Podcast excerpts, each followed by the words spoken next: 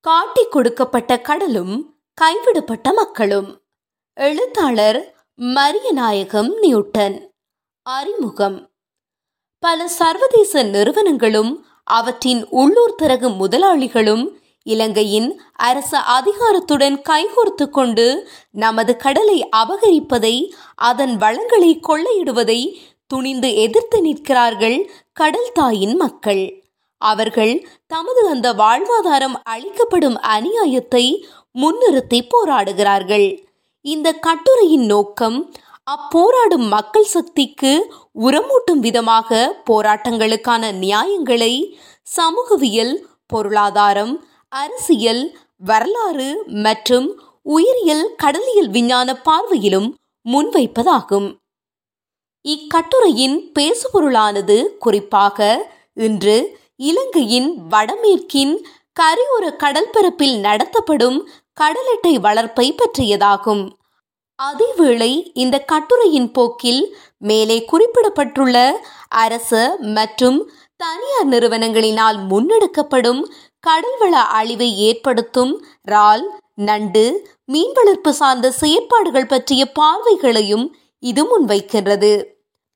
அத்துடன் இந்த பதிவின் இறுதி பாகத்தில் இந்த கட்டுரையாளர் இரண்டாயிரத்தி இருபத்தி ரெண்டாம் ஆண்டு சித்திரை புரட்டாதி மாதங்களுக்கு இடைப்பட்ட காலத்தில் மேற்கொண்ட கள ஆய்வுகளும் பாதிக்கப்பட்டவர்களுடன் நடத்திய சந்திப்புகளும் சாட்சியங்களாக விவரிக்கப்படுகின்றன.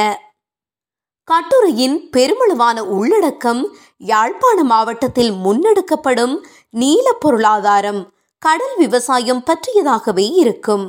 அதேவேளை இந்த உள்ளடக்கம் இலங்கையில் பெரும்பாலான பகுதிகளில் நடைபெறும் இந்த வகையான கடல் பொருளாதார அபிவிருத்தி வேலைகள் பற்றி விளங்கிக் கொள்ளவும் உதவும். இது ஒரு கல்வி புலமைசார் கட்டுரை அல்ல. அதேவேளை இதன் உள்ளடக்கம் சார்ந்த நிரூபிக்கத்தக்க ஆய்வு தரவுகள் பின்னணிப்பாக உசா துணையாக கட்டுரையின் இறுதி பகுதியில் பதியப்பட்டுள்ளன. சார்ந்த பேதுரு ஆயிரத்து தொள்ளாயிரத்து எழுபத்து ஒன்பதாம் ஆண்டு தை மாதம் பத்தாம் திகதி எனது ஐயா மரியநாயகம் நீர்கொழும்பிற்கு சென்று அங்குள்ள குடாப்பாடு அல்லது குடாப்பாடுவ எனும் பிரதேசத்தைச் சேர்ந்த அந்தோணி பெர்னாண்டோ பிள்ளை என்பவரிடமிருந்து இயந்திர படகு ஒன்றை வாங்கி வந்தார். அதனுடைய பெயர்தான் சாந்த பேதுரு. ரெண்டு சிலிண்டர் லீஸ்டர் இன்ஜின் பூட்டிய படகு அது. அவர் அந்த படகை வாங்கும்போது அதன் வயது முப்பதுக்கு மேல். நீலம் மற்றும் வெள்ளை நிறத்தை கொண்ட அந்த படகு கடலட்டை குளிக்கும் தொழிலுக்கு அவரால் பயன்படுத்தப்பட்டது. மழைக்காலம் முடிவுக்கு வந்து வானம் வெளிக்கும் காலத்தில் இளம்பிறை தோன்றும். அது அநேகமாக தை மாதத்தின் இரண்டாவது அல்லது மூன்றாவது வாரமாக இருக்கும். இக்காலத்தில் பெருமழை மற்றும் வாடைக்காற்றின் உக்கிரம் தணிந்து கடல் சீராகும். முத்து போல தெளிவாக கடல் இருக்கும் வள்ளத்திலிருந்து பார்த்தால் மூன்று பாக ஆழத்திலும் கடல் அடித்தளம் தெளிவாக தெரியும். வளிச்சல் படுப்பு வலை அறக்கொட்டியான் வலை போன்ற மாரிகால தொழிற்பாடுகள் குறைந்து வரும் காலம் இது. இக்காலத்தில் அட்டை குளிக்கும் தொழில் ஆரம்பமாகும். எமது ஊத்துறையிலிருந்து இருபது நிமிட படகு ஓட்டத்திலேயே அட்டை குளிக்கும் பாடுகள் வந்துவிடும். அநேகமாக அதிகாலை தொழில்களான அடிவலை களங்கண்டி படுப்பு விலை ஏற்றுதல் போன்றவை முடித்து காலை உணவை முடித்துவிட்டு இளைஞர்கள் வந்து இயந்திர படகில் ஏறி அட்டை குளிக்க புறப்படுவார்கள். இது காலை எட்டு மணிக்கும் பத்து மணிக்கும் இடையில் நடைபெறும். அவர்கள் திரும்பி வரும்போது பிற்பகல் நான்கு மணி ஐந்து மணி ஆகிவிடும். கரைக்கு கொண்டு வரும் அட்டைகளை எனது ஐயாவின் தந்தையார் சுவாணி வைத்தியானின் மேற்பார்வையில் எனது தாயார் விக்டோரியாவும் ஐயாவின் அப்பு மாமியின் மகனான அந்தோணி பிள்ளை மாமாவும் பதப்படுத்தும் வேலையை ஆரம்பிப்பார்கள். குடல் அகற்றி சுத்தம் செய்யப்பட்ட அட்டைகள் மொழுமுழுப்பு தன்மை மாறி அவற்றின் உடலில் உள்ள தண்ணீரின் பெரும்பகுதி வெளியேறி இறுகும் வரை கொதிநீரில் அவிக்கப்படும். அவித்த அட்டைகள் கடற்கரையில் உள்ள மணலில் அமைக்கப்பட்ட கிடங்கில் தாழ்க்கப்படும். அடுத்த நாள் விடிய காலை அவை கிளறி எடுக்கப்பட்டு கடல் நீரில் நன்கு கழுவப்பட அவற்றின் உடலில் உள்ள சுண்ணாம்பு கவசம் கலன்று போகும். பின்னர் மறுபடியும் அவை அவிக்கப்படும். அவிக்கப்பட்ட அட்டைகள் இரண்டு மூன்று நாட்கள் வெயிலில் காய விடப்படும். பின்பு மறுபடியும் சுடுநீரில் சில நிமிடங்கள் அவித்த பின் காயவிடப்படும். இந்த மூன்றாம் அவித்தலின் தேவை என்னவெனில் அட்டைகள் மேலும் இறுக்கமடைவதற்காகும். பின்னர் அவை சில நாட்கள் வெயிலில் காய வைக்கப்பட்ட பின் சாக்குகளில் கட்டி சில வாரங்கள் பாதுகாக்கப்படும். பின்பு அந்த அட்டை மூடைகள் எமது பகுதியைச் சேர்ந்த மீன்பிடி சமாயம் மீன்பிடி சங்கங்களின் கூட்டமைப்பின் ஊடாக வெளிநாடுகளுக்கு ஏற்றுமதி செய்யப்படும். எமது கடல் அட்டைகள் சிங்கப்பூருக்கு அனுப்பப்பட்டன. ஏற்றுமதி செய்யப்பட்ட அட்டைகளுக்கான பெறுமதி ஏற்றுமதி செய்யும் மீனவர்களின் பெயரில் சிங்கப்பூர் வெள்ளிகளில் சங்கங்களை வந்து சேரும். அந்த வெள்ளிகள் கூட்டுறவு சங்கத்தின் மேற்பார்வையில் இலங்கை ரூபாய்க்கு மாற்றப்பட்டு காசோலிகளாக மீனவர்களுக்கு வழங்கப்படும். மீன்பிடி கூட்டுறவு சங்கங்களின் ஜூனியன். கடல்படு பொருட்களை வெளிநாடுகளுக்கு ஏற்றுமதி செய்வது இலங்கை வரலாற்றில் ஒன்றும் புதியதல்ல. கடற்சங்குகள் இந்தியாவுக்கும் தென்னிந்திய பகுதிகளுக்கும் ஏற்றுமதி செய்யும் வழக்கம் சேர சோழ பாண்டிய காலத்துக்கு முன்பேயே இருந்ததை வரலாற்று பதிவுகளில் நாம் காண முடியும். அதனை தமது அதிகாரத்துக்குள் கொண்டு வந்து வரி விதித்து ஒழுங்குபடுத்தியது ஆங்கிலேயர் ஆட்சியே. சுதந்திரத்துக்கு பின் சங்குகளுடன் கருவாடு ஏற்றுமதியும் ஆரம்பிக்கப்பட்டது. யாழ்ப்பாண பின்னணியையும் சிங்கப்பூர் மலையா தொடர்புகளையும் கொண்டிருந்த அரசியல்வாதியான ஜி ஜி பொன்னம்பலத்தின் கீழ் அவர் தொழில்துறை மற்றும் மீன்பிடி அமைச்சராக இருந்த காலத்தில் அவரின் தனிப்பட்ட தொடர்புகள் ஊடாக கடலட்டை சிங்கப்பூருக்கு ஏற்றுமதி செய்ய ஆலோசிக்கப்பட்டது. சிங்கப்பூரைச் சேர்ந்த தனியார் நிறுவனம் ஒன்று இலங்கையிலிருந்து அட்டையை இறக்குமதி செய்ய விரும்பியது. இலங்கையில் தனியார் அந்நிய செலாவணியை கையாளும் வர்த்தக முறைமை மிகவும் கட்டுப்படுத்தப்பட்டு இருந்தது. ஆனாலும் சிங்கப்பூருடன் வர்த்தக தொடர்பில் இருந்த யாழ்ப்பாண வர்த்தகர்களுக்கு அந்நிய செலாவணியை கையாளும் லைசன்ஸ் அனுமதி வழங்கப்பட்டது. பாராளுமன்ற அரசியலில் புயல் வீசிய காரணத்தினால் டட்லி சேனாநாயக்காவிற்கு பின்னால் பதவிக்கு வந்த ஜெனரல் ஜோன் கொத்தலாவலையால் டட்லி சேனாநாயக்காவின் கையாள் என அறியப்பட்ட ஜிஜி பொன்னம்பலம் மந்திரி பதவியிலிருந்து தூக்கி எறியப்பட்டார். இதனால் ஜிஜி பொன்னம்பலத்தின் கீழ் ஆரம்பிக்கப்பட்ட தொழில் முயற்சிகள் நிறுத்தப்பட்டன. அதில் ஒன்று கடல் அட்டை ஏற்றுமதியாகும். ஆயிரத்து தொள்ளாயிரத்து அறுபத்தைந்தில் மறுபடியும் ஐக்கிய தேசிய கட்சியின் டட்லி சேனாநாயக்காவின் ஆட்சியில் சிங்கப்பூருக்கு அட்டை ஏற்றுமதி ஆரம்பிக்கப்பட்டது. இதை முன்னின்று செயற்படுத்தியவர் டட்லி அரசில் மீன்பிடி மற்றும் தொழில்துறை அமைச்சராக ஆயிரத்து தொள்ளாயிரத்து அறுபத்தைந்தில் பதவியேற்ற பிலிப் குணவர்த்தன அவர்கள் ஆவர். ஆரம்பகால மார்க்சிசவாதியான பிலிப் குணவர்த்தனாவுக்கு தனியார் துறை மீதும் தேசிய பொருளாதாரத்தில் அவை செலுத்திய அவற்றின் ஆதிக்கத்தின் மீதும் பெரிதாக பிடிப்பு இருக்கவில்லை. இதன் காரணமாக யாழ்ப்பாணத்தில் மிக வெற்றிகரமாக இயங்கிய கூட்டுறவு துறையினூடாக கடலட்டை மற்றும் விவசாய பொருட்களை ஏற்றுமதி செய்யும் பரிச்சார்த்த முயற்சியை அவர் ஆரம்பித்தார். கடலட்டையானது இலங்கையின் முழு கடற்பரப்பிலும் காணப்பட்டது. அதேவேளை வர்த்தக அடிப்படையில் அதை சந்தை பொருளாக்கும் வகையில் சுலபமாக பிடிக்கக்கூடியதாகவும் மிக பெருந்தொகையிலும் வடக்கின் மேற்கு கரையோரத்திலேயே கடல் அட்டைகள் பெருகியிருந்தன. இதனாலேயே வடக்கின் கூட்டுறவு சங்க இயக்கம் ஏற்றுமதியை பொறுப்படுத்த செய்ய வேண்டுமென்று பிலிப் குணவர்த்தனா விரும்பினார். வட மாகாண மீன்பிடி கூட்டுறவு சங்கங்களின் ஜூனியன் லிமிடெட் என்ற நிறுவன கட்டமைப்பு உருவாக்கப்பட்டது. இந்த நிறுவனத்துக்கு அந்நிய செலாவணியை கையாளும் அனுமதி பத்திரங்கள் மற்றும் ஏற்றுமதி அனுமதியும் தனித்துவமான முறையில் வழங்கப்பட்டன.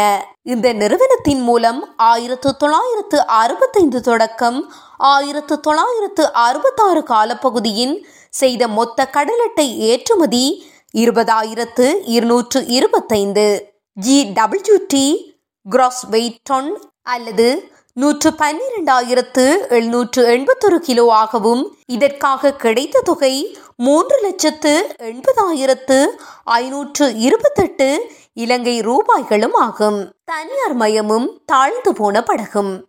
ஆயிரத்து தொள்ளாயிரத்து எழுபதாம் ஆண்டு நடைபெற்ற நாடாளுமன்ற தேர்தலில் பெரும் வெற்றியை பெற்ற ஸ்ரீலங்கா சுதந்திர கட்சியானது ஸ்ரீமாவோ பண்டரநாயக்க தலைமையில் ஆட்சி அமைத்தது. அந்த ஆட்சியில் முதல் முறையாக தனித்துவமான மீன்பிடி அமைச்சு உருவாக்கப்பட்டது. இந்த அமைச்சின் மந்திரியாக ஜோர்ஜ் ராஜபக்ச பதவியேற்றார். இவர் மஹிந்த ராஜபக்சவின் நெருங்கிய குடும்ப உறவினர் ஆவார். இவரின் பதவி காலத்தில் கடலுணவு ஏற்றுமதி விரிவுபடுத்தப்பட்டது. கடல் தொழில் செய்யும் சமூகத்திற்கு பொருளாதார முன்னேற்றத்தை ஏற்படுத்தும் விதமாகவும் கடற்றொழிலை நவீனப்படுத்தும் நோக்கிலும் பெரிய முதலீடுகள் செய்யப்பட்டன. நவீன மீன்பிடி படகுகளையும் தொழில் முறைமைகளையும் இலங்கையில் அறிமுகம் செய்ய இம்முதலீடுகள் பயன்பட்டன. இக்காலத்திலேயே மீனவர்களுக்கான மானிய முறையும் மீன்பிடி தொழிலில் ஈடுபடுவதற்கான குறைந்த வட்டி கடன்களும் மீன்பிடி கூட்டுறவு சங்கங்களின் ஊடாக இலகுவாக பெற்றுக்கொள்ளும் முறைமையும் அறிமுகப்படுத்தப்பட்டன. எழுபதுகளின் ஆரம்பம் வரை பெரிய அளவில் வறுமையும் சமூக பின்னடைவும் கண்டிருந்த மீனவ சமூகம் சமூக பொருளாதார அடிப்படையில் தலைநிமிரும் காலம் எழுபதுகளின் இறுதியில் ஸ்ரீமாவோ பண்டார நாயக்காவின் அரசால் உருவாக்கப்பட்டது. கணிசமான அளவு பணப்புழக்கம் அச்சமுகத்திலே நிலவியது. அவரவர் விருப்பத்திற்கேற்ற கடல் தொழில்சார் முயற்சிகளை முன்னெடுப்பதற்கான வழிகள் உருவாக்கப்பட்டன. இதன் காரணமாக ஆழ்கடல் மீன்பிடி தொடக்கம் கரையோர களக்கடல் வரையுமான பன்மைத்துவமான கடல் தொழில்களை செய்யும் வாய்ப்பு வடக்கு மீனவர்களுக்கு கிட்டியது. அதிகாலையில் படுப்பு விலை ஏற்றிவிட்டு வந்து இரண்டாவது வருமானம் பெறும் வகையில் பகலில் அட்டை குளிக்கப் போவது வழக்கமாகியது. வாடைக்காற்று வீசும் காலத்தில் பெருமடுப்பில் வாழ்ந்து சோழகம் வீசும் கோடை காலத்தில் பசியுடன் வாடும் நிலைமை மாற்றப்பட்டது. ஸ்ரீமாவோ அரசின் காலத்தில் அடித்தளமிடப்பட்ட கடல் சார்ந்த பன்மைத்துவமான பொருளாதார வளர்ச்சி ஆயிரத்து தொள்ளாயிரத்து எழுபத்தி ஏழாம் ஆண்டு பொது தேர்தலில் ஜே ஆர் ஜெயவர்த்தன வென்று பிரதமராகி ஆட்சி அமைத்த பின்னும் தொடர்ந்தது. அதன் பின்னர் ஜனாதிபதியாகி அனைத்து அதிகாரத்தையும் தன் கையில் வைத்திருந்த ஜே ஆர் ஜெயவர்த்தன தனது வர்த்தகத்தின் நலன் கருதியும் மேற்கத்தைய நலன்களை கருதியும் இலங்கையின் பொருளாதாரத்தை திறந்த பொருளாதாரமாக ஏற்றுமதி இறக்குமதி சார் பொருளாதாரமாக மாற்றியமைத்தார். இம்மாற்றமானது கடல்சார் பொருளாதாரத்தையும் அதன் கட்டுக்குள் கொண்டு வந்தது. கடல்சார் பொருளாதாரத்தில் தனியார் மூலதனம் பங்கெடுக்க வேண்டும் என்ற அரசியல் காரணத்தை முன்னிறுத்தி வெளிநாடுகளுக்கு கடல் உணவுப் பொருட்களை ஏற்றுமதி செய்யும் அனுமதி பத்திரங்களும் அந்நிய செலாவணியை கையாளும் அனுமதியும் தனியார் நிறுவனங்களுக்கும் அரசியல் செல்வாக்கு கொண்ட தனி நபர்களுக்கும் வழங்கப்பட்டன. இது ஆயிரத்து தொள்ளாயிரத்து எண்பத்து இரண்டாம் ஆண்டு அமைச்சரவையில் எடுத்த ஒரு தீர்மானத்தின் அடிப்படையில் நடைமுறைப்படுத்தப்பட்டது. இப்படி இருக்க ஆயிரத்து தொள்ளாயிரத்து எண்பத்தி இரண்டு கார்த்திகை மாதம் பதினாறாம் திகதி சிலாபம் கட்பட்டி பிரதேசத்தில் அட்டை தொழிலுக்கு சென்றுவிட்டு வீடு திரும்பிய எனது ஐயாவின் சாந்த பேதுரு வேலனை புங்குடுதீவு பாலத்துடன் மோதுண்டு அடுத்த நாள் கடலில் மூழ்கி போனது. அந்த திகதியிலிருந்து எனது தந்தையாரின் கடலட்டை தொழிலும் முடிவுக்கு வந்தது. வெள்ளி காசுக்கும் அதிகார பேராசைக்குமாய் காட்டிக் கொடுத்தவர்கள். ஆயிரத்து தொள்ளாயிரத்து எண்பத்தி இரண்டாம் ஆண்டின் இறுதியில் ஜே ஆர் ஜெயவர்தனா அரசு கடலுணவு ஏற்றுமதியை தனியாருக்கு வழங்கும் சட்ட மூலத்தை கொண்டுவர தீர்மானித்த போது அந்த சட்டத்தை கொண்டு வருவது பற்றி மீனவ சங்கங்களுடன் ஆலோசனை நடத்தியது. அந்த ஆலோசனை கூட்டங்கள் மீனவர்களின் நேரடி பங்களிப்புடன் நடத்தப்படவில்லை. அவை அதிகாரிகள் மட்டத்திலேயே நடைபெற்றன. அன்று இந்த சங்கங்களின் மேலதிகாரிகளாக இருந்த கடல் தொழில் சமூகம் சாராத நபர்கள் கடலுணவு ஏற்றுமதியை தனியார் மயப்படுத்துவதை ஆதரித்தார்கள். அவற்றை மீனவ சங்கங்களின் மூலம் ஏற்றுமதி செய்வதனால் சங்கங்களுக்கும் மீனவர்களுக்கு கடன் கொடுத்த வங்கிகளுக்கும் நட்டம் ஏற்பட்டதாக கணக்கு காட்டினார்கள். அந்த சங்கங்களின் மேலதிகாரிகள் தனியார் நிறுவனங்களிடம் அதிலும் குறிப்பாக சிங்கப்பூருக்கு ஏற்றுமதி செய்ய அரசு அனுமதி பெற்ற நிறுவனங்களிடம் அவர்கள் வெள்ளிப்பணத்தை லஞ்சமாக வாங்கிக் கொண்டு மீனவ சங்கங்களின் ஏற்றுமதியை முடக்கினார்கள். ஆட்சியாளர்களின் அரசியல் கோட்பாட்டு மாற்றத்தின் விளைவாக மானியங்கள் நிறுத்தப்பட்டன. இலகு கடன் பெறும் வசதிகள் மறுக்கப்பட்டன. வெளிநாட்டுக்கு அட்டை ஏற்றுமதிக்கு செய்த கடற்தொழிலாளர் கூட்டுறவு சங்கங்களின் சமாசம் வருமானத்தை இழந்தது. சிறு தொழிலாளர்களின் காவலனாக இருந்த கடற்தொழிலாளர் கூட்டுறவு சங்கங்கள் கொஞ்சம் கொஞ்சமாக தமது இயக்கத்தை நிறுத்திக் கொள்ளும் நிலைக்கு தள்ளப்பட்டன. மீனவ சங்கங்களில் உறுப்பினராகவிருந்த மீனவர்களால் செய்யப்பட்ட கடல் அட்டை ஏற்றுமதியில் பெரும் வீழ்ச்சி ஏற்பட்டது. தனியார் நிறுவனங்கள் கொடுத்த சில வெள்ளி காசுகளுக்காக வரையறையற்ற முறையில் அட்டை குஞ்சுகள் பிடிக்கப்பட்டு ஏற்றுமதி செய்யப்பட்டன. இந்த காரணத்தினால் ஆயிரத்து தொள்ளாயிரத்து எண்பத்து மூன்றாம் ஆண்டு இறுதியில் வடக்கு பிரதேசம் தொடக்கம் புத்தளம் வரையிலான கடற்பரப்பில் கடலட்டையானது தொண்ணூறு வீதத்திற்கும் மேலாக வீழ்ச்சி அடைந்தது ஆயிரத்து தொள்ளாயிரத்து எண்பத்து மூன்றுக்கு பின்பு வந்த காலத்தில் வடக்கு மாகாணம் சார்ந்த அட்டை ஏற்றுமதி போரின் காரணமாக இன்னும் பெருமளவில் வீழ்ச்சியடைந்தது. வடக்கில் சிவில் யுத்த காலத்தில் களக்கடலில் அட்டை குளிக்க போனவர்கள் பயங்கரவாதிகள் என்ற பெயரில் சுட்டுக் கொல்லப்பட்டார்கள். அல்லது ஆயுத கடத்தல்காரர்கள் என்ற சந்தேகத்தில் கைது செய்யப்பட்டார்கள். கடலோடிகளின் பாரம்பரிய கடற்பிரதேசம் பௌத்த சிங்கள பேரினவாத கொடுங்கோன்மை இராணுவ ஒடுக்குமுறை பிரதேசமாக மாறியது.